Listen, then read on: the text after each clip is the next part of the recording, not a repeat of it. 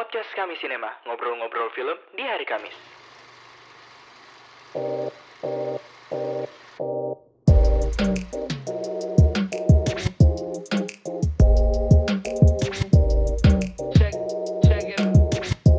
tiga, dua, satu.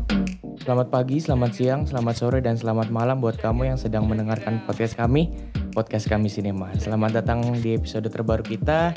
Semoga eh, teman-teman sahabat kami Sinema di mana pun kalian berada nih selalu sehat dan tidak lupa mematuhi protokol kesehatan mengingat kasus COVID yang tak kunjung mereda, terus eh, fasilitas kesehatan hampir kolaps dan kita marilah sama-sama kita mendoakan tanah air kita eh, pulih kembali agar kita bisa melakukan aktivitas seperti biasanya. Kita bisa kembali ke bioskop, kita bisa kembali syuting dan kita kembali menikmati sinema secara bersama-sama. Tapi in the meantime, teman-teman bisa duduk di rumah sambil WFA gitu dengerin podcast kami sinema.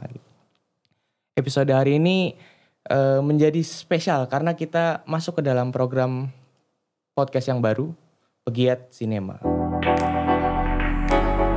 Jadi Pegiat Sinema ini merupakan sebuah episode di mana kita mewawancarai para pegiat sinema di depan dan atau di belakang kamera gitu.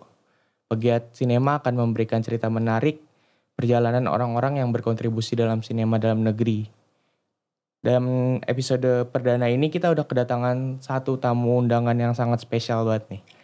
Ia adalah seorang editor film panjang Indonesia yang telah bertanggung jawab atas beberapa judul film keren yang keluar. Pada tahun 2019, ia juga dinobatkan sebagai penyunting gambar terbaik oleh Festival Film Indonesia. Ia juga aktif dalam kegiatan mengajar di film di eh, mengajar film di kampus film ternama seperti ISI Yogyakarta dan juga Jogja Film Academy. Mari kita sambut Gregorius Arya Dipana alias My Greg. Mas Greg. Halo Mas Greg, apa kabar? Halo, apa kabar? Sehat-sehat ya Mas ya? Sehat-sehat. Jelas ya, suaraku jelas ya. Oh jelas banget. Jadi em, nih, jadi menur- eh, aku ngeliat beberapa sumber nih mas. Kayaknya ag- agak sulit juga. Aku aku sempat riset di IMDb, terus aku sempat riset di Letterbox juga. Tapi kayaknya filmografinya Mas Greg ini agak agak beragam gitu. Nah aku aku cari kan ya se- apa namanya website yang kredibel dalam me- melis filmografi filmmaker Indonesia. Terus aku cari di film indonesia.or.id. Jadi di sini tuh eh, Mas Greg eh, di dalam listnya itu Mas Greg sudah terlibat dalam 9 proyek film panjang. Itu akurat nggak Mas? 9 proyek. Iya, eh, aku lupa sembilan itu apa aja ya. Coba aku sebutin satu-satu ya Mas ya. Ah, Oke, boleh, boleh, boleh, boleh. Ambilkan bulan, Mas Greg. Benar, ya. Rumah dan musim hujan. Rumah dan musim hujan, ya, ikut. Ya. Denok dan Garing. Tenok dan Karing, iya itu dokumenter panjang pertamaku. Oh gitu. Tapi Di Denok dan Garing ini Mas Greg pure jadi editor ya? Pure jadi editor. Mm. Terus ada Cewek Saweran. Kayaknya film pertama Mas Greg ini ya? Yang film pertama, panjang. iya film panjang pertama Panjang fiksi itu di Cewek Saweran. Kemudian ada yang terbaru nih generasi 90-an melankolia. Iya, Oke, terus ada petualangan menangkap petir. petualangan menangkap petir. Terus ada kucumbu tumbuh hidaku. Mm-mm. Yang menang FFV itu keren banget. terus ada ada pesantren impian, benar mas? Pesan- Pesantren impian, ya. Benar. Iya. Terus ada City. City ya di 2014. Nah, itu kesembilan filmografinya Mas Greg nih. Untuk ke depannya ada beberapa ada beberapa film yang kita tunggu kayak Lost Man Bubroto ya Mas ya. Ya, Losmen Bubroto ya saat ini sih masih masih ya baru lock kemarin ya baru lock dan belum tahu juga mau rilis kapan gitu. Tapi eh, pengennya tetap on schedule selesai di tahun ini gitu. Cuman Hmm. ya karena kondisi saat ini terus bioskop kemarin sudah sempat buka, sempat banyak penontonnya, tetapi harus dipaksa tutup lagi itu kan juga sesuatu yang berat ya. Gitu Dan jadi ya. mm, Mas Greg juga kapan mau. Mas Greg juga udah mulai meranah ke ini ya editor eh, buat series serial OTT ya. Boleh diceritain nggak Mas filmnya apa eh, serialnya ini apa aja nih yang udah yang udah ada di di bawah ikat pinggang Mas Greg gitu. Eh, ya kalau OTT sebenarnya eh, prinsipnya sama ya secara secara proses bercerita apa proses editingnya sama. Cuman eh, kemarin aku terlibat di hitam ya hitam yang ada di klik film itu gitu. Itu ya bisa dikatakan itu series series pertama OTT ku gitu. Terus Hmm. eh ini sih masih proses syuting tapi harus ada ada satu lagi seri yang eh, masih proses syuting yang belum kelar gitu dan harus berhenti dulu libur dulu syutingnya karena ppkm gitu. Kasihan juga krunya gitu kan. Terus eh ya nanti akan ada satu seri lagi tapi masih dalam eh, development Judulnya boleh dikasih tahu nggak tuh mas? Yang kalau Mas- yang sekarang lagi syuting itu judulnya Jingga dan Senja Oke, itu produksi siapa? itu produksinya Rapi Film Hmm, oke. Eh, kita doain aja lah ya supaya cepet-cepet eh, kelar coronanya, terus Mas Greg bisa mulai bekerja lagi, hmm, mendeliver editing-editing terbaik di Indonesia. oke, nih. Sekarang kita eh, mulai ke cerita-cerita ini deh, cerita-cerita kehidupannya Mas Greg nih. Ini banyak yang penasaran soalnya nih. Jadi eh apakah ini jadi editor tuh jadi eh, cita-cita Mas Greg dari kecil kah atau misalkan Mas Greg menemukan eh, passion menjadi editor tuh di tengah-tengah perjalanan kehidupan gitu Mas? Gimana sih ceritanya bisa pengen jadi editor gitu? Aku nggak ngerti ya kenapa aku bisa bisa jadi editor gitu. Tidak aku tidak tidak pernah mencita-citakan ini gitu ya. Tidak pernah mencita-citakan ini tetapi eh, aku bertemu dengan profesi ini gitu. Eh, dari aku kecil sampai aku SMA itu aku memang aku seneng nonton film itu seneng gitu ya. Ke bioskop nonton film itu aku seneng tapi tidak pernah terpikir bahwa aku akan menjadi eh, pembuat film gitu. Lalu eh aku memutuskan untuk eh saat itu aku berkuliah di ISI gitu ya berkuliah di ISI nah di situ kemudian aku ketemu sama teman-teman yang senang bikin film gitu senang bikin film. Ketemu dengan teman-teman yang senang bikin film. Lalu eh nggak tahu ya eh, hal yang ingin aku pelajari waktu itu itu tuh memang eh, sesuatu yang kemudian dekat denganku ketika waktu SMA. Jadi waktu SMA itu aku seneng banget eh, utak atik komputer gitu, Hmm. utak atik komputer. Terus eh, dalam prosesku belajar itu ternyata ada hal yang dekat denganku yaitu komputer yang seneng aku otak atik itu eh, ternyata editing gitu di situ. Ternyata Hmm. editing dan eh, nggak ngerti terus kemudian aku ketemu aja sama profesi itu dan kemudian kecemplung deh di situ gitu nah Hmm. film film pertamaku waktu itu eh, judulnya bawakan aku bunga gitu bawakan aku bunga film film yang aku edit pertama kali film pendek itu judulnya bawakan aku Film mahasiswa itu Mas? Atau Eh, udah film profesional? itu dibuat sama teman-teman kampus waktu itu eh, Hmm. kakak angkatan kakak angkatan tahun ya semua waktu itu seneng ya berproses bikin film itu bareng-bareng jadi Hmm. kalau dulu di diisi itu anak-anak fotografi terus anak-anak TV itu suka ngumpul bareng terus bikin film saling support gitu jadi eh Hmm. saling support dan aku aku ikut ya gitu tinggal bilang aja aku ikut ya gitu Hmm. aku mau ngedit gitu oh ya nggak apa-apa boleh boleh boleh gitu dan Hmm. eh, waktu itu memang spiritnya seperti itu dan eh, ketemu dengan hal itu ngedit belajar eh, mendapatkan sesuatu dan akhirnya eh, tapi di di prosesnya menuju ke editing itu sebenarnya aku juga mencoba banyak hal gitu Hmm. mencoba banyak hal Eh sempat di kamera juga paling lama di sound waktu itu paling Hmm. lama di sound lalu eh, waktu itu eh, ketemu dengan Four Colors ketemu dengan Four Colors Four Colors lagi produksi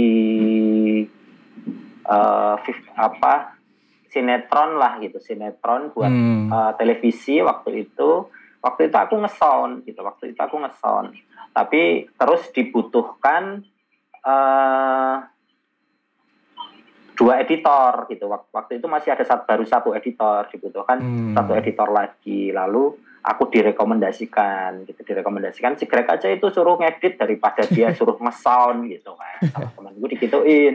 Eh, terus ya udah kemudian aku ditarik tuh ke editing gitu. Ditarik ke editing. Nah dari situ kemudian aku secara progres bekerja gitu ya progres bekerja bersama Four Colors kemudian dan lain-lainnya kemudian dikenal jadi di editing gitu. Hmm, jadi ya gitu. terus ketemu aja dengan dengan profesi itu terus nyaman terus seneng ya udah di situ terus Hmm, oh gitu. Jadi jatuh cintanya ketika berhasil me- menyelesaikan proyek besar pertama lah ya mas ya. iya Hmm. benar Tapi ada, ada, keinginan gak sih mas kayak misalkan mau pengen jadi sutradara kah atau pengen jadi pengen jadi ah, sound lagi kah atau memang karena tuntutan pekerjaan gitu jadi sekarang udah fokusnya ke editing atau benar-benar jatuh cinta banget nih sama editing?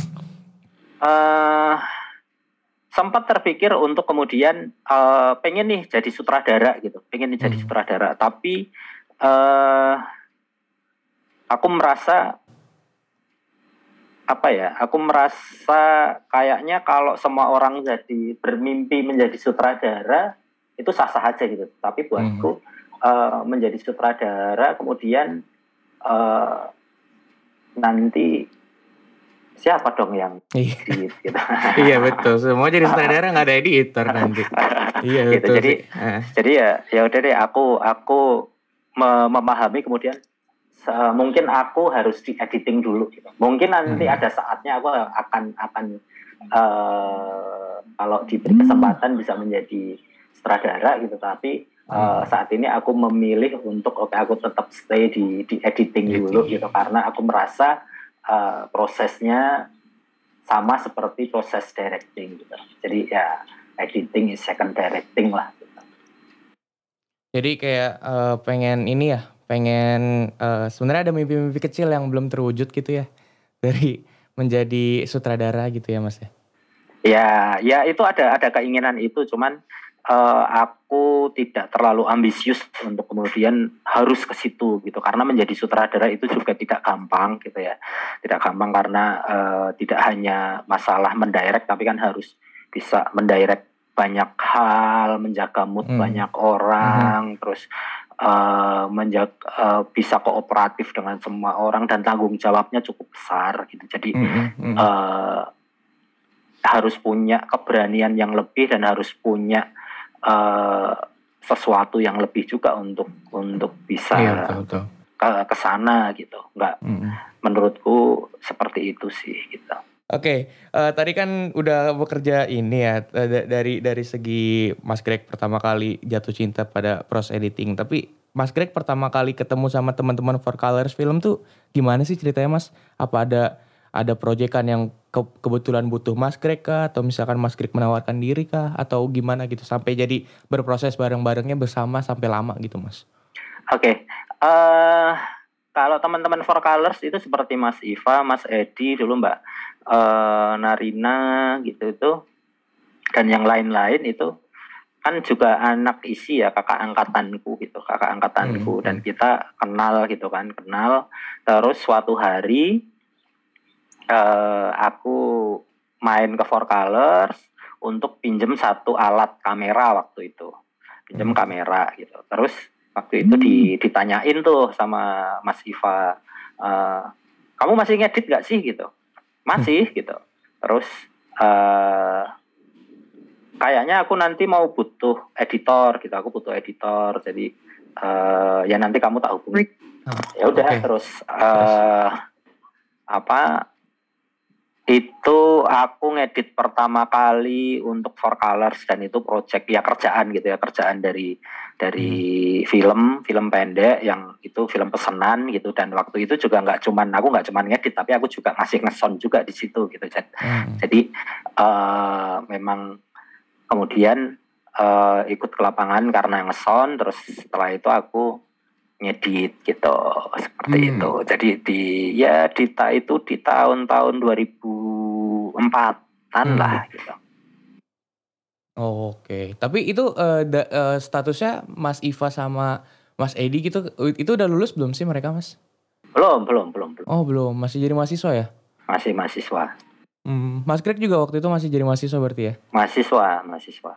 Bedanya berapa angkatan sih Mas sama mereka tuh? Beda tiga tahun.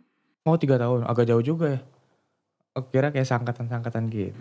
Enggak, beda tiga tahun. Nah, Nah, eh, setelah itu kayak kita pengen bahas lebih dalam nih tentang filmografinya Mas Greg nih. Kayaknya eh, khususnya ini kayak film film pertama yang kayak aku aku ngeh banget bahwa eh, ini film besar gitu. Ada eh, judulnya Harap Tenang Ada Ujian. Itu Mas Greg kan yang jadi Iya. editor. Nah, ya. Boleh Iya. ceritain gak tuh proses itu tuh? Harap Tenang Ada Ujian itu kan juga film yang dalam tanda kutip merupakan film yang besar gitu dari Full Colors gitu. Ceritain dong prosesnya gimana, Mas? eh kalau berbicara proses film itu sebenarnya eh, secara editing tidak ada yang maksudnya tidak ada sesuatu yang kemudian eh sulit karena semuanya on track gitu ya semuanya on track. Hmm. Terus eh, kenapa film itu dibuat? Ya karena waktu itu itu film itu dibuat di tahun 2006 merespon gempa gitu ya. Jadilah film itu gitu. Hmm. Tapi secara proses editing eh secara proses editing udah udah memang up sutradaranya Mas Iva, Mas Iva terus eh, nanti kamu yang edit Greg gitu terus Hmm. eh, aku lakukan setelah selesai syuting aku lakukan proses editing terus berdiskusi dengan eh, Mas Iva dan Hmm. ya kemudian kita kita duduk bareng kita sepakati bentuknya seperti ini ngobrol juga sama produsernya gitu ya Hmm. ngobrol juga sama produsernya terus ya udah semuanya berjalan berjalan lancar dan Hmm. eh, sesuai dengan apa yang eh, didesain di awal. Oh iya, berarti memang sesuai visi lah ya dari awal. Iya. Karena memang eh, film ini tuh eh, jalan-jalannya jauh gitu loh. Sempat ke Italia juga ya mas ya. Ke Italia, ke Jerman, terus jadi juara di FFI gitu. Jadi kayak ini juga main di Jot, ini kan ya JAV ya, kalau nggak salah. Iya, itu diputar Hmm. pertama di JAV gitu. Hmm. Di JAV Jadi- pertama 2006. Lokalitasannya lah ya masih ada dari anak-anak Yogyakarta untuk Indonesia. Oke, itu menarik tuh. Aku pengen bahas ini deh eh, ke film panjang pertamanya Mas Greg, Cewek Saweran ya. Nah, itu gimana tuh Mas prosesnya? Kena kok bisa landing job itu kah? Apa karena udah udah sering terus kemudian gimana dalam proses mengedit film panjang? Apakah ada perbedaan transisi dari film pendek dan lain-lainnya? Iya, eh waktu itu intinya For Colors gitu ya. For Colors menerima menerima job itu gitu. Menerima job itu kita ada ada film nih gitu.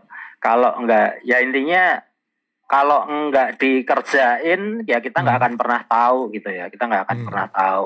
Dan waktu itu memang aku buta sekali dengan workflow gitu ya. Waktu itu aku buta sekali dengan workflow karena eh, selama proses aku ngerjain film pendek itu tuh aku masih menggunakan eh, pita, jadi masih pakai mini DV gitu. Hmm, Nah, eh cewek saweran itu kemudian pakai 5D gitu kan, pakai 5D dan aku bener-bener nggak ngerti ini workflownya gimana. Jadi sikat aja gitu. Sikat aja Hmm. dulu gitu kan. Sikat dulu yang yang penting eh filmnya jadi gitu. Dan eh secara proses kreatif memang kemudian berbeda ya menyikapi film panjang dengan film pendek gitu. Karena eh, film panjang tentunya harus memikirkan eh, apa ritmenya itu benar-benar harus dipikirkan. Nggak bisa yang ritmenya kencang terus atau Hmm. lambat terus atau jadi memang harus di, dimainkan gitu ritmenya memainkan itu memainkan eh, konflik dan sebagainya. Itu memang memang harus harus diatur tidak seperti film pendek. Kalau film pendek kan eh tingkat kesulitannya berbeda ya. Kita harus Iya, bercerita iya. secara efektif dalam waktu yang yang ditentukan 5 sampai 10 atau 15 atau 30 something gitu. Tapi begitu satu setengah jam gitu itu jadi sesuatu yang aduh kok 10 menit pertama gini ya? gitu. Nah itu kan jadi jadi sesuatu yang yang ditonton. Semua oh problemnya nih dari dari awal nih gitu oke Hmm. berarti apa nih yang harus di dibenerin apa yang harus itu kan harus dicari pelan-pelan scene by scene sequence by sequence gitu jadi eh, itu yang berbeda tapi secara teknis memang aku akuin di cewek saweran itu workflow berantakan sekali Hmm, baru belajar lah ya. Mm-mm, itu pertama Transisi kali dan dari fisik. Hmm. Gimana? Ya karena itu baru pertama kali aku juga belum kenal siapa pun yang ngedit film panjang asal sikat aja Hmm. terus ya udah jalan aja yang penting dan ternyata filmnya jadi ya syukurlah gitu. Pencapaian lah ya di Ya. titik itu Mas Greg udah jadi editor profesional yang udah ngedit film panjang gitu. Nah, tahun 2011 sekitar 10 tahun lalu ya ya. Wow. Ya, Kayak- ya tapi oh, kalau ngomongin maksudnya ngomongin mulai ngedit film panjang, sebenarnya aku mulai ngedit film panjang itu kan eh, dokumenterku itu Denok dan Gareng itu. Tindak Garing ya. Hmm. Heeh, Denok dan Gareng itu sebenarnya aku mulai berproses itu di tahun 2008 gitu. Wow. Dari 2008 dan baru kelar di 2012. 12 nah ya. Nah ya, Hmm, karena Mas Greg udah bawa itu aku pengen ngobrolin lagi nih masalah Denok dan Gareng nih. Dokumenter pertamanya Mas Greg yang lebih berfokus pada eh, ya kerealistas kerealistisian kan ya karena memang eh, dokumenter itu kah apa ada perbedaan kah mengedit dokumenter dan mengedit film fiksi atau perbedaan seperti apa gitu? sangat berbeda sekali tentunya beda Hmm. banget gitu karena kalau waktu itu ya waktu itu dokumenter Denok dan Gareng itu memang dibuat dengan eh sutradaranya memang pengen membuat itu dengan gaya observasional. Jadi dia Hmm. observe gitu. Jadi materinya memang banyak sekali. Dari materi yang banyak itu tentunya eh aku sebagai editor juga harus nonton semua materinya. Iya betul sih. ya kan? Aku harus Hmm. nonton semua materinya. Nah ketika aku harus nonton semua materinya aku harus ngerti ya bayangin aja misalkan eh kita syuting selama tiga tahun gitu tiga tahun itu berarti di 2011 itu syuting sudah sudah di- dipastikan berhenti gitu Hmm. dan kita punya materi sebanyak katakanlah waktu itu 180 sampai 200 jam gitu 200 jam materi yang harus dibikin jadi 90 menit Iya. gitu. Nah itu kan harus harus milih gitu dan tidak ada naskah kan gitu. Jadi Eh, kita harus benar-benar milih materinya, dilihat, mix and match gitu ya, biar biar eh, apa namanya faktanya itu benar gitu secara Hmm. secara cerita gitu. Tetapi memang bahwa kemudian eh, dokumenter itu kan terus kemudian ngomongin, oh aku harus berpihak ke siapa sih ya? Ya aku Iya, berpihak iya, iya. ke ke subjeknya di situ. Hmm. Subjeknya subjeknya ada dua, ada Denok sama Gareng. Kamu akan akan lebih ke ke mana nih gitu. Nah Hmm. itu yang yang kemudian kita kita cari, kita cari Hmm. ceritanya, kita lihat lagi hal-hal yang kecil-kecil gitu. Jadi eh, tingkat kesulitannya di situ materi yang banyak, kita harus eh, memilih, membuang. Kadang kalau di dokumenter ada ada istilah kill your darling gitu. Jadi kamu harus Hmm. membuang hal yang paling kamu cintai misalkan hmm. Itu harus dibuang. Nah kalau di fiksi kan semuanya sesuai dengan apa yang ada di naskah ya. Naskahnya ada, Hmm. semua shotnya sudah disediain, disusun, tinggal eh, kreativitasmu untuk membangun eh, emosinya gitu kan. Tapi Iya, kalau betul. di dalam dokumenter memang proses proses editing ini menjadi proses yang sangat krusial karena cerita baru dibentuk di situ gitu. Jadi Hmm. kalau aku tidak ngerti cara bercerita ya jadi susah banget gitu. Iya betul. betul. Nah eh, ini menarik nih Mas kan Mas Greg juga tadi sempat bilang bahwa project ini 2008 sampai 2012. Mas Greg ini mengedit seiring waktu atau ketika materi sudah selesai semua Mas Greg baru taruh ini di meja editing tuh? Eh, nyicil, nyicil. Jadi eh, dalam waktu tiga tahun itu ya syutingnya tidak tiap hari, tapi kadang seminggu sekali Hmm. atau seming atau seminggu ti- seminggu tiga kali syuting itu nanti ada dapat materi. Kan waktu Hmm. itu masih pakai kaset ya, masih pakai Iya, kaset. iya. Hmm. Jadi harus capture dulu gitu kan. Nah proses capture itu kan jadi kita sebagai editor itu capture dan sambil ngeliat kan, oh ngeliat, oh ini menarik nih, ini menarik Hmm. dicatat, ini menarik dicatat gitu. Jadi eh, proses ngelihatnya di situ gitu, proses ngelihatnya di situ dan eh, waktu itu prosesnya memang panjang ya, panjang itu draft pertama kita punya berapa puluh jam itu ditonton. Mana nih yang harus di delete, dieliminasi, dieliminasi. Jadi berapa puluh jam. Itu prosesnya. Hmm. Nah, eh, em, ini aku tanya nih sama Mas Greg. Apa lebih seneng ngedit fiksi atau dokumenter sih Mas? Eh suka dua-duanya gitu ya, suka dua-duanya. uh, dokumenter itu membuatku ya membuatku menjadi lebih peka dengan hal-hal kecil gitu. Hmm. Hmm. Jadi lebih peka dengan hal-hal kecil. Kalau sebenarnya begini, kalau di sekolah-sekolah film di luar hmm. itu uh, para para pembuat film itu pasti diajarin dokumenter dulu. Gitu. Oh, gitu. Diajarin dokumenter dulu. Karena apa? Karena melatih kepekaan, gitu ya, hmm. melatih kepekaan, melatih uh, proses bercerita, melatih uh, membangun cerita, gitu ya, hmm. dari dari materi-materi yang uh, mungkin kita belum bisa bikin naskahnya di awal. Gitu. Hmm. Jadi uh, benar-benar di, dilatih ikunya gitu. Nah di dokumenter itu aku uh, ke situ sih. Jadi aku lebih dilatih kepekaannya terhadap hal-hal kecil, detail gitu yang yang mungkin menurut semua orang ini nggak penting tapi di film dokumenter ini bisa menjadi hal yang penting loh. Di film ini bisa menjadi hal yang penting loh. Hmm, nah hmm, hmm. itu yang yang kemudian di, dilatih ke kepekaannya sosialnya gitu itu juga juga dilatih di situ. Nah begitu masuk ke fiksi ngedit fiksi gitu kamu akan menjadi lebih ya bisa menjadi lebih tajam gitu hmm, menjadi lebih tajam ya. karena uh, uh, karena kamu terbiasa untuk uh, melihat semua materinya nontonin hmm. materinya memperhatikan hal-hal yang kecil yang ada di dalam frame gitu jadi hmm. uh, kamu menjadi lebih detail gitu Nah, uh, tadi kan kombinasi antara fiksi dan uh, dokumenter nih. Aku mau lanjut nih ke salah satu film Mas Krik yang paling sukses nih uh, filmnya uh, City tahun 2014. Jadi kayak uh, di film ini kan uh, City juga berhasil jadi film terbaik di FFI ya. Dan uh, aku lihat juga uh, agak sayang aja nih aku nggak melihat nama Mas Greg di nominasi penyunting gambar terbaik sebenarnya.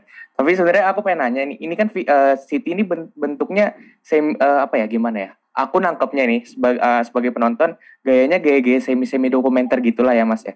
Apakah ada ada ini apakah ada input pengalaman Mas Greg di film dokumenter kah dalam mengerjakan City atau benar-benar fokus pada gaya-gaya fiksi aja nih Mas?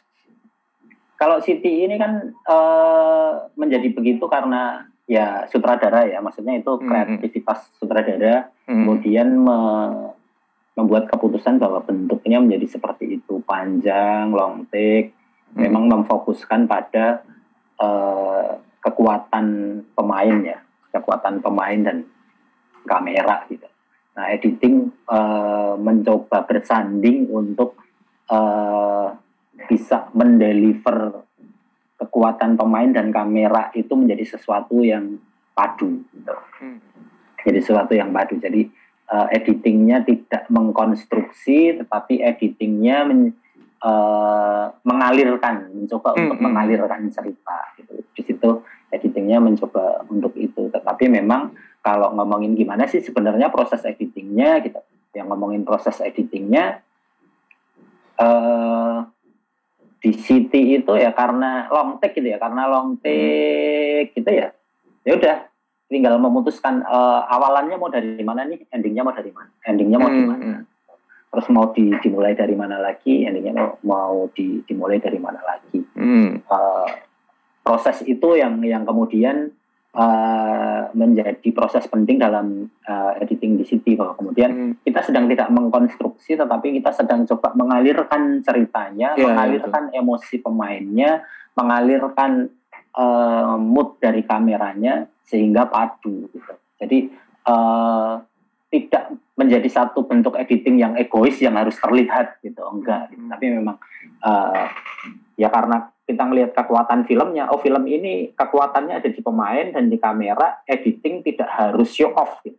Editing ya, mm -hmm, uh, fungsimu harus fungsimu di sini mengalirkan ceritanya, mengalirkan emosinya. Oke, okay, berarti uh, perannya memang harus di situ. Gitu.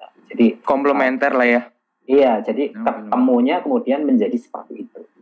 Nah, ini kan uh, film City ini kan uh, apa ya gaya autorisnya Mas Edi Cahyono ini kelihatan juga ya maksudnya uh, kayak tadi Mas Greg bilang uh, uh, tinggal tinggal lihat nih mulainya dari mana uh, akhirnya dari mana gitu. Nah menurut Mas Greg sendiri apakah lebih suka bekerja dengan director yang punya visi gitu yang dia dia tahu uh, dia pengennya seperti apa Atau misalkan Mas Greg lebih suka kayak ketika Mas Greg memiliki uh, banyak kebebasan dalam berekspresi di editing Mas Greg gitu?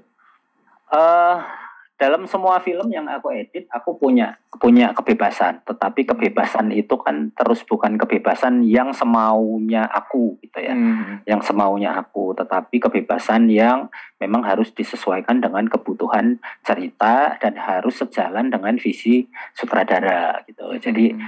uh, semuanya membebaskan semuanya selalu memberi ruang ke ke editing ke editor untuk uh, melakukan proses editing. Tetapi ketika ngomongin kebebasan misalkan di City uh, kamu edit dulu aja deh gitu. Oke okay, aku edit. Nah tapi kan aku sudah tahu bahwa oke okay, uh, film ini treatmentnya begini secara cerita editing mengalirkan oh ya udah berarti bentuknya akan begitu gitu. Mm-hmm. jadi uh, aku sudah tahu. Jadi tidak tidak kemudian aku berusaha membuat sesuatu yang aneh-aneh.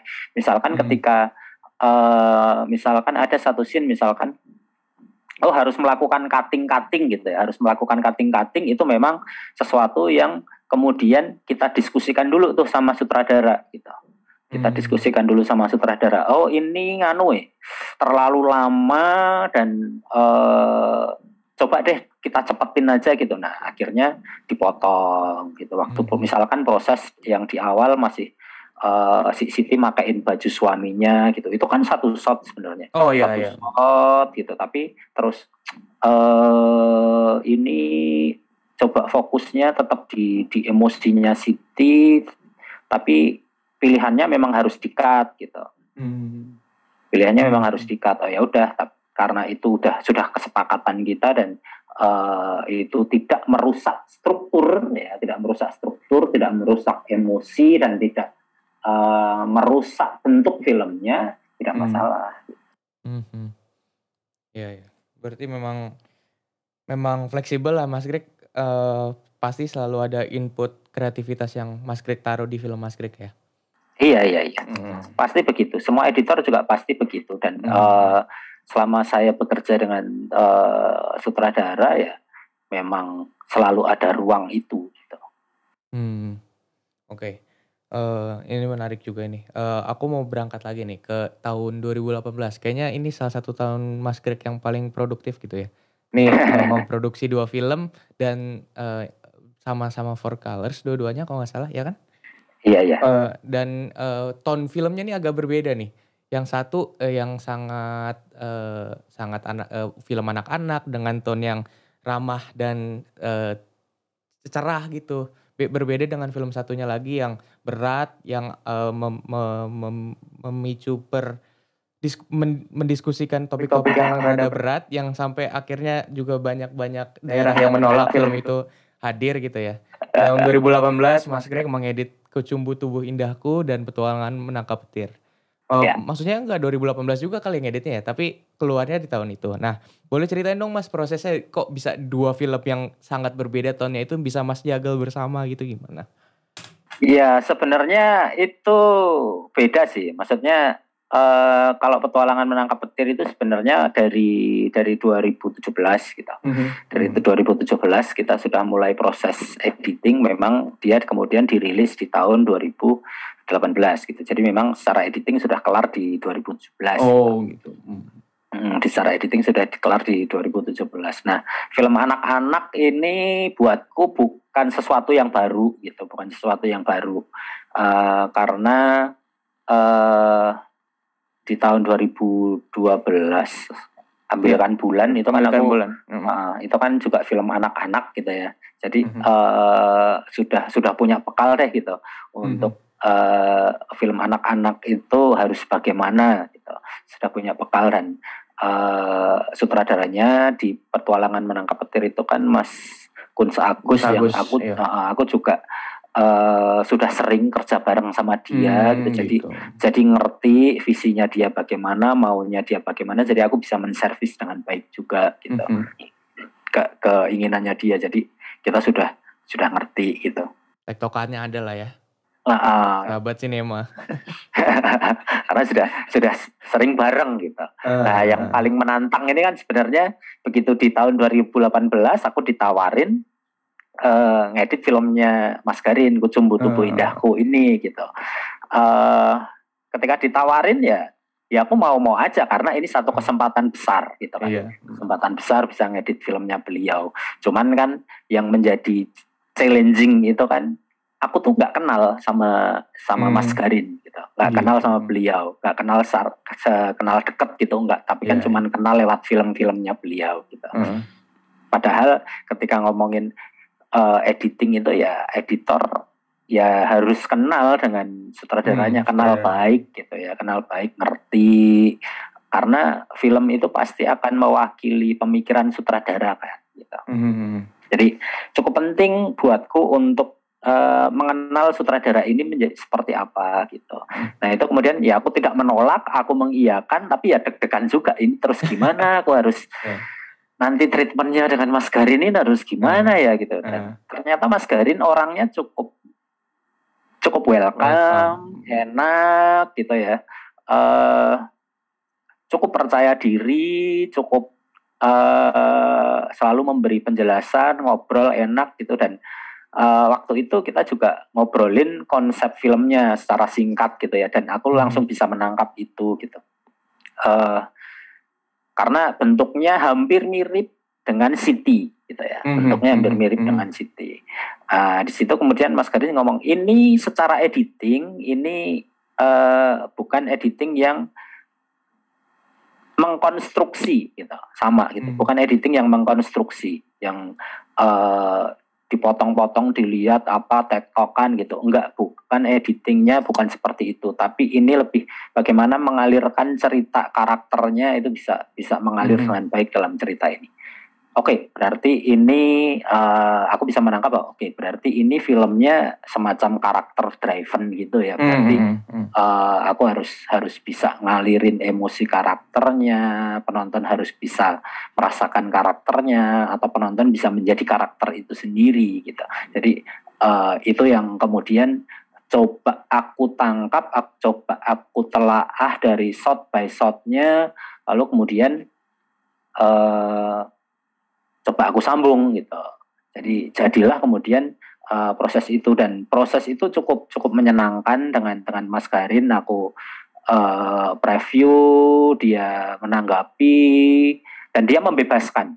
Mas Hmm, membebaskan. Hmm, ini aku bikinin shot gitu ya. Ini aku bikinin shot. Uh, kamu pilih aja mana yang mau dipakai gitu. Hmm. gitu. Jadi eh, tantangannya di situ juga. Tantangannya kemudian aku harus benar-benar bisa memilih shot yang tepat gitu.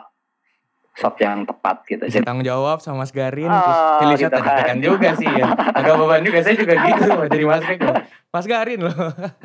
Kan gitu. Oke. jadi Eh, eh ya udah aku memang ya memang kemudian harus harus benar-benar dilihat dirasain gimana menjadi Juno gitu ya. Padahal hmm, ya aku kan belum belum pernah ya menjadi seorang Juno gitu kan hmm. belum pernah dan tidak menjadi seorang Juno gitu ya. Kemudian gimana ya rasanya ya? Ya kemudian aku harus explore, aku harus riset gitu seperti apa dan bagaimana dan kemudian aku bisa menuangkan rasa itu ke dalam film. Hmm.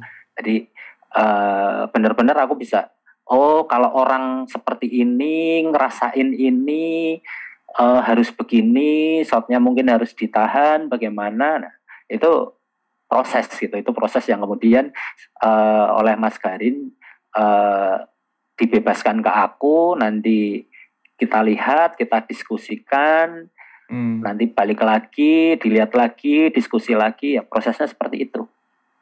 Aku nangkepnya nih Kucumbu ini kan eh, gayanya tuh gaya-gaya art house gitu ya Mas ya. Maksudnya kayak bukan film yang lazim orang nonton dengan satu juta penonton gitu kan. Ada Iya, kayak ada beberapa hal yang ditaruh seperti simbolisme kah atau metafora kah dan lain-lain. Apakah itu dijelaskan oleh Mas Garin ke Mas Greg atau Mas Greg mm, mempunyai perspektif se- sendiri kemudian Mas Greg taruh itu di eh, layar editing Mas Greg?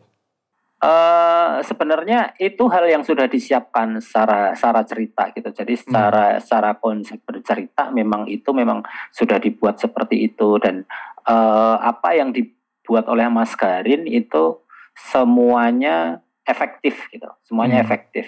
Shot-shotnya efektif, apa yang dia ambil efektif gitu. Sehingga ketika aku melihat shotnya, ketika aku melihat materinya, aku langsung bisa bisa ngerasain oke ini berarti kebutuhannya adalah untuk ini ini Hmm. kebutuhannya adalah untuk ini gitu jadi eh udah udah ketahuan gitu udah udah tahu ngelihat itu udah udah udah jelas banget visinya Hmm, sutradara iya, itu iya. apa itu tertuang banget gitu di situ dan itu tidak tidak menyulitkan gitu jadi eh pinternya cerdasnya Mas Karin itu di situ Iya.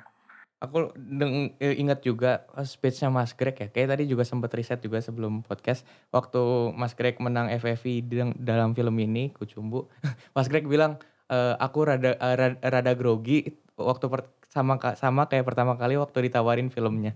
Dan kayaknya memang eh, tugas yang tugas yang well done sih Mas Greg yang Mas Greg lakukan di Kucumbu ini sampai menang FFV. Nah, ini eh, kembali lagi ke pertanyaan tadi sih. Aku masih penasaran nih eh, tadi kan Mas Greg diberikan kebebasan, tapi kayak eh, Mas Garin menuntun Mas Greg lah ya. Nah, ke ngomongin masalah eh, semiotika dan metafora tadi itu, apakah Mas Greg pernah kayak ada di layar terus kayak ngeliat eh, shot ini dia maksudnya apa sih? Atau ini apa sih? Maksudnya kok ada orang gimana? Atau ada hal seperti ini yang dimasukin ke dalam frame itu? Mas Greg sebenarnya pernah bertanya-tanya nggak sih waktu nggak ada kehadiran Mas Garin di situ? Misalkan kayak Mas Greg eh, nyolok harddisk terus ngeliat wah ini ini gambar apa sih sebenarnya? Maksudnya apa? Pernah pernah nggak ada di fase itu? Atau bener-bener Mas Greg langsung da- nangkep nih visinya Mas Garin. Eh aku tidak tidak ada pertanyaan-pertanyaan seperti itu ya. Aku tidak ada pertanyaan-pertanyaan seperti itu karena aku juga eh, mengobservasi eh, sutradaraku gitu. Mengobservasi Hmm. itu berarti kan aku melihat kembali film-filmnya. Nah, film-filmnya beliau kan memang film-film yang eh, banyak menggunakan simbol, banyak Hmm. memunculkan eh, sesuatu yang sifatnya sosial, Hmm. metafor gitu itu banyak sekali gitu dan dan aku mengobservasi itu gitu. Aku mengobservasi itu mencoba mengobservasi itu mencoba memahami eh, sutradaraku gitu. Sehingga eh, aku tidak punya gap yang cukup jauh dengan dengan materi dengan cerita gitu. Hmm. atau dengan visinya beliau gitu. Jadi aku tidak tidak punya gap yang cukup jauh. Sehingga ketika aku melihat materinya ya aku bisa memahami itu gitu aku bisa Hmm. memahami itu dan yang menarik dari proses editing Kucumbu ini gitu ya Hmm. yang menarik itu sebenarnya aku tidak pernah duduk bareng dengan Mas Garin oh gitu Hmm. aku tidak pernah duduk bareng jadi eh, aku hanya mengirimkan materi Mas Garin melihat kita diskusi telepon-teleponan ngobrol terus eh, kirim lagi itu banyak sekali draft memang banyak Hmm. sekali draft tetapi eh, kita berdiskusi dengan cukup intens kita berdiskusi dengan cukup baik eh, dan proses ini cukup menyenangkan sih maksudku Hmm. prosesnya cukup menyenangkan gitu, cukup menyenangkan dan aku duduk bareng itu dengan Mas Iva waktu itu dengan Mas Hmm. Iva karena memang ada hal-hal yang eh, pengen di-adjust sama dia gitu Hmm. seperti itu Tapi kan nih na- nama sebesar Mas Garin ini kan pasti ya membuat beban gitu. Tapi pernah eh, pernah gak sih Mas dalam dalam hati Mas nih ketika ngirim draft jadi deg-degan? Oh iya, Bener-bener ngirim draft pertama itu deg-degan. ngirim draft pertama itu deg-degan ini nanti aku bakal di komen apa gitu. Tapi ternyata eh ya itu tadi, Mas Gerin orangnya cukup welcome, dia eh bisa bisa ngemong juga gitu ya Hmm, dan eh, kerjasama dengan kerjasamanya juga cukup enak. Jadi eh, ngobrol enak, diskusi. eh Greg ini gini gini gini gini gimana kalau menurut kamu gitu. Jadi Hmm. ada diskusi gitu, ada diskusi yang yang tadinya aku pikir aduh ini bakal gimana ya gitu, tapi ternyata begitu selesai draft pertama dilihat dan diskusi ya, oh oke ternyata ternyata Hmm. welcome enak dan ya sudah Oh, lanjut iya. ke ke sananya sudah sudah cair Udah sekali. mulai ya, cair. Nah. Nih eh, pertanyaannya yang selanjutnya nih, ini mumpung aku nanyanya sama Mas Greg nih ya. Sebenarnya Piala FFV Mas Greg pajang di mana Mas? Ada di rumah. Oh di rumah. Ditaruh di sebuah tempat eh, spesial kah atau sekedar taruh aja gitu pajangan? Ya ya intinya di dipajang di rumah ada gitu. Hmm. Bisa kelihatan orang orang ya tidak dipajang secara yang orang harus bisa ngelihat itu enggak tapi ya Eh, tapi nanti kalau ada orang masuk rumah terus melihat oh ini apa bisa Oke. Terus Mas bisa cerita ya ya. Nah, eh, ini a million dollar question nih Mas. Kan Mas sampai eh, naik gitu ke ke panggung FFI memberikan speech gitu waktu Mas Greg Mas Greg menang. Sebenarnya dari buzzing film ini kan waktu tahun itu tuh udah kencang banget ya. Kayak ini Kucumbu bakal juara, bakal juara, bakal juara. Saingannya paling cuma dua garis biru gitu. Tapi apakah Mas Greg memprediksi Mas Greg bakal naik ke sana untuk memberikan speech gitu? Eh, ketika nominasi Mas Greg keluar kayak ini kayak saya udah bakal menang nih gitu. Apa Mas Greg kayak udahlah nggak apa-apa, nggak usah dipikirin gitu. Enggak, aku tidak pernah berpikir bahwa film itu akan menang gitu ya secara editing gitu. Aku ti- tidak berpikir akan menang karena waktu itu film yang sangat kemudian digembar-gemborkan ya memang dua garis biru gitu. Dan eh, waktu waktu itu kan kita ngumpul bareng tuh sama sama teman-teman editor Inafet gitu kan. Semuanya kan Hmm. nominasinya dari Inafet gitu. yang eh, ngumpul berangkat bareng ketemu wey, gitu terus eh, ya udah gitu ya ya udah yang ayo sudahlah nanti siapa yang menang aku nggak tahu aku aku juga nggak tahu filmnya wong editingnya juga cuman begitu gitu ya maksudnya Iya, iya, iya. eh, kalau nggak show off lah ya. Hmm. Heeh, kalau ngelihat form editingnya kan bukan editing yang yang secara editing itu kelihatan show off gitu karena Mm-mm. eh, aku di situ hanya mengalirkan bukan hanya ya. sih gitu bukan Gitu. hanya tapi mengalirkan emosi mengalirkan cerita eh itu sesuatu yang yang cukup sulit juga biar bisa ngeblend gitu tapi Hmm. eh ah masih ada masih ada editing editing yang lain kayak eh apa filmnya waktu itu filmnya Mas Hanung yang diedit Mas Sento Oh, iya. terus ada filmnya Mas Dono juga terus ada filmnya Mbak Alin Dua Garis Biru gitu tuh eh ya masih masih anu lah gitu masih Tapi in- insecure gak sih mas? Untuk ngeliat nominasi apa? Wow pede banget nih. Aku pengen tahu gimana sih secara psikologis Mas Greg menanggapi nominasi itu. Dan juaranya ya. eh, menjadi juara dalam nominasi itu. Apakah Mas Greg sempat insecure? Wah ngeliat film mereka bagus-bagus. Kayaknya aku nggak nggak nggak nggak cukup baik untuk di sini atau Mas Greg merasa kayak oh iya memang ini kerja kerasku dan eh, aku rasa memang aku pantas berada di sini. Iya, eh, begitu dinominasikan jadi jadi lima nominasi eh, film terbaik itu aja aku sudah sudah sesuatu yang yang membanggakan lah gitu. Karena waktu itu kita berkumpul terus eh, waktu itu teman-teman Inafet itu kan sering menuju FFI itu terus bikin kartu nomine gitu ngobrol dengan eh, bikin forum untuk umum terus ngobrol eh, konsep editing kita cerita gitu ya. Nah, eh ya aku sudah sudah yang ini film bukan film yang menonjol, film yang Hmm. ditonton banyak orang juga bukan gitu. Tapi Hmm. eh secara editing kalau kita berbicara editing ya eh semuanya punya style gitu. Film karena kebutuhan filmnya ya.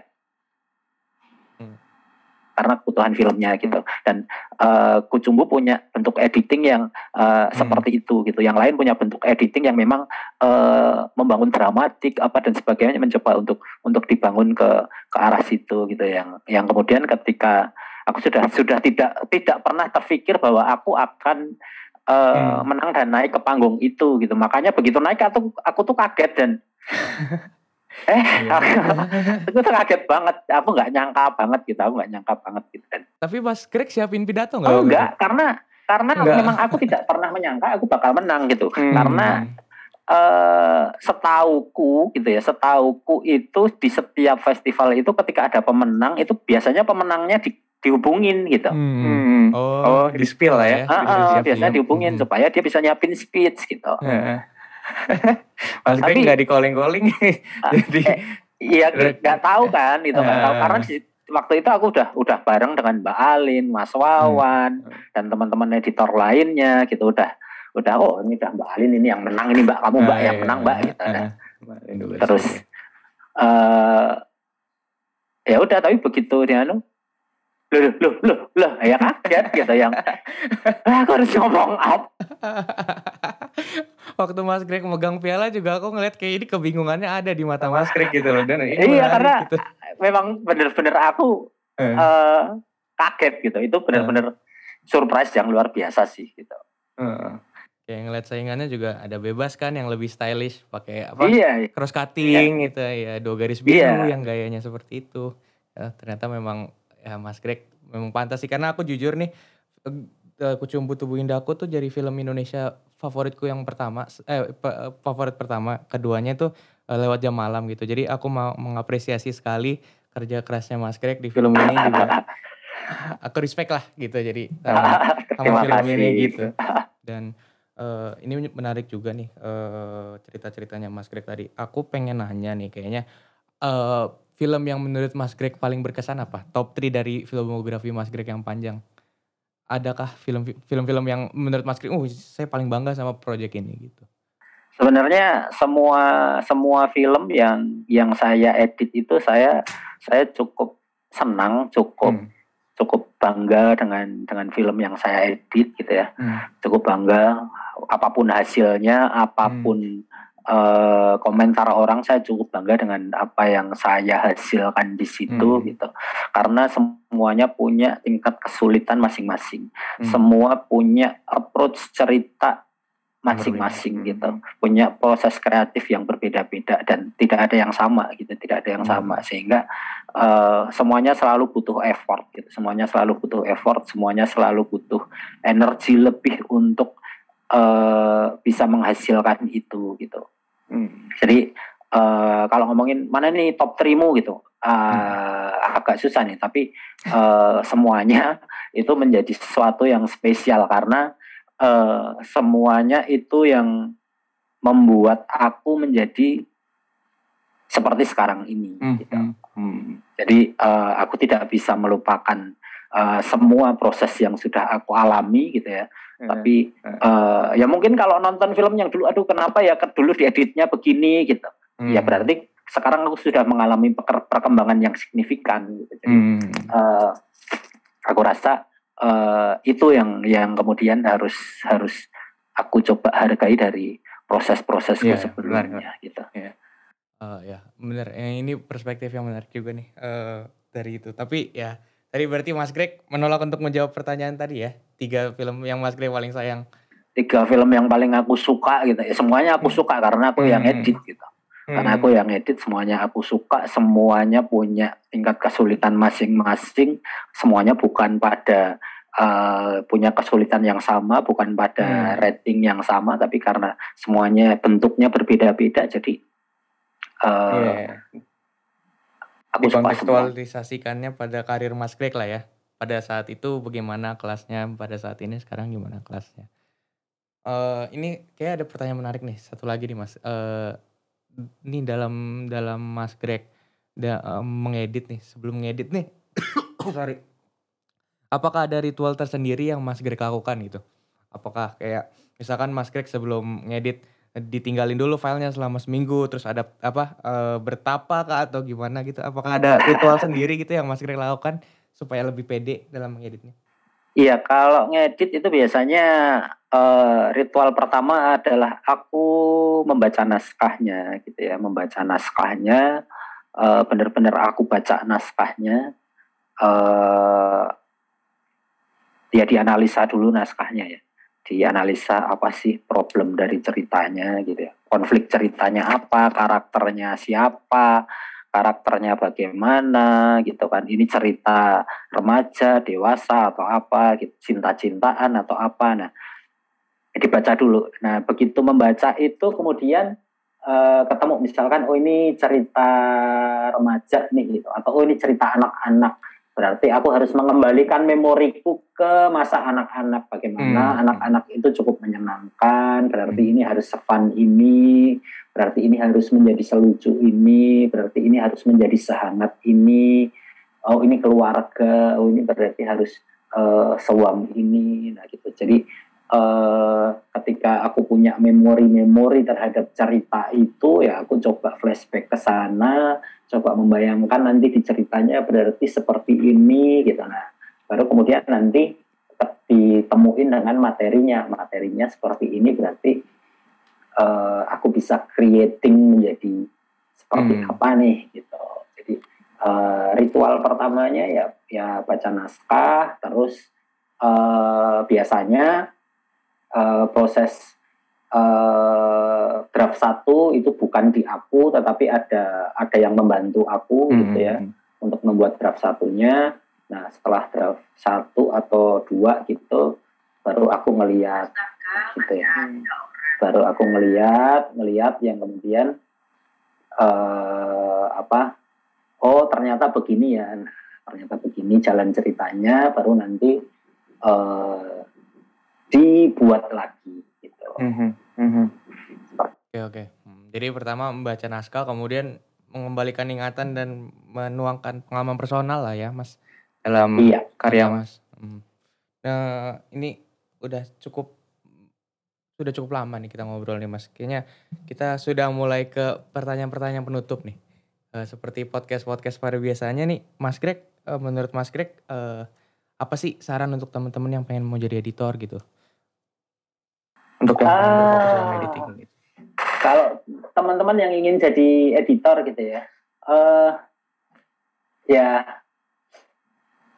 ya teman-teman memang kemudian harus harus belajar atau teman-teman harus ngerti dengan yang namanya storytelling karena editing dengan deket banget dengan hal itu gitu ya karena editing pasti deket banget dengan yang namanya directing jadi Mhm. eh, proses storytelling itu cukup penting gitu. Jangan hanya mengandalkan hal-hal teknis gitu, tapi bahwa hal-hal kreatif itu juga cukup penting karena begitu kamu kreatif teknisnya pasti ngikutin gitu. Mhm. Eh, terus eh, jangan kaku gitu, jangan kaku, jangan kaku itu ya kita harus bisa menerima masukan, kita harus bisa menerima kritikan. Kalau ternyata jelek ya diterima apa jeleknya kita coba perbaikin gitu.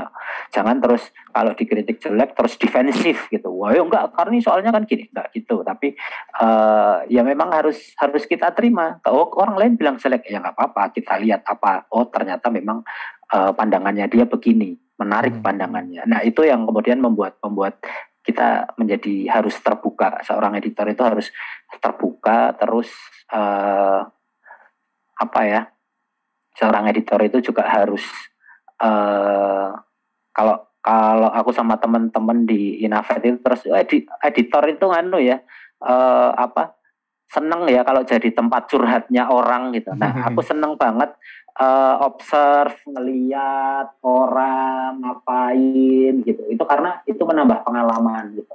Atau kalau ada orang curhat gitu aku seneng karena menambah Hmm. pengalaman gitu, menambah pengalaman eh, rasa, pengalaman peristiwa yang kemudian suatu saat nanti pasti akan berguna kok untuk filmnya gitu Hmm. gitu dan eh, ya harus memakan semua hal sih gitu memakan semua hal itu kalau kita berbicara misalkan eh, musik kamu suka musik apa sih? Oh aku suka musik pop gitu. Tapi ya jangan menutup bahwa kamu harus bisa pa- kamu pasti bisa mendengarkan dangdut apa dan sebagainya. Karena eh, suatu saat nanti pasti akan ketemu dengan hal-hal yang seperti itu. Hmm, hmm, hmm, hmm. jadi eh, kita menjadi harus sangat terbuka mungkin menerima segala hal eh, seterbuka mungkin dan eh, ambil aja yang paling baik gitu dari dari dari hal itu gitu yang Hmm. yang jelek ya udahlah ya gitu. tapi ambil aja yang terbaik kritikan orang ya ambil aja yang terbaik kita Hmm. tidak perlu eh, mendefensif bahwa apa yang kita lakukan itu sudah benar gitu. Hmm, tapi ya kita terima karena itu pandangan orang Betul, betul, betul. Jadi eh, untuk eh, apa namanya eh, merangkum tadi Mas Greg sempat bilang eh, memfokuskan diri pada kreatif dan aspek teknis akan mengikuti ketika kre- ke aspek kreatifnya udah mm, bagus, kemudian not bagus apa ya bahasanya Eh, meningkat lah bahasanya. Terus kemudian jangan jangan kaku alias jangan eh, harus terbuka pada kritik orang, pada opini orang. Kemudian mengobservasi kehidupan nyata gitu apa dengerin cerita orang melihat cerita orang menjalani hidup dengan mendengar cerita orang gitu kayak mm, menikmati setiap detail cerita orang dan lain-lainnya ya Kemudian kita yang terakhir- nikmatin hidup kita lah betul betul dan terakhir ada memakan semua hal alias memperkaya pengetahuan ke- kalian Iya. Kalian suka dangdut suka eh, suka musik suka lukisan suka art suka apa pun lah yang penting eh, ada input-input baru yang bisa kalian terapkan dalam proses editing kalian gitu. betul sekali Oh. Nah ini terakhir banget nih mas pertanyaanku. Eh, menurut Mas Greg, eh, film school itu apa atau sekolah film bahasa Indonesianya bahasa kerennya film school uh, apakah sebuah hal yang penting untuk menjadi seorang editor?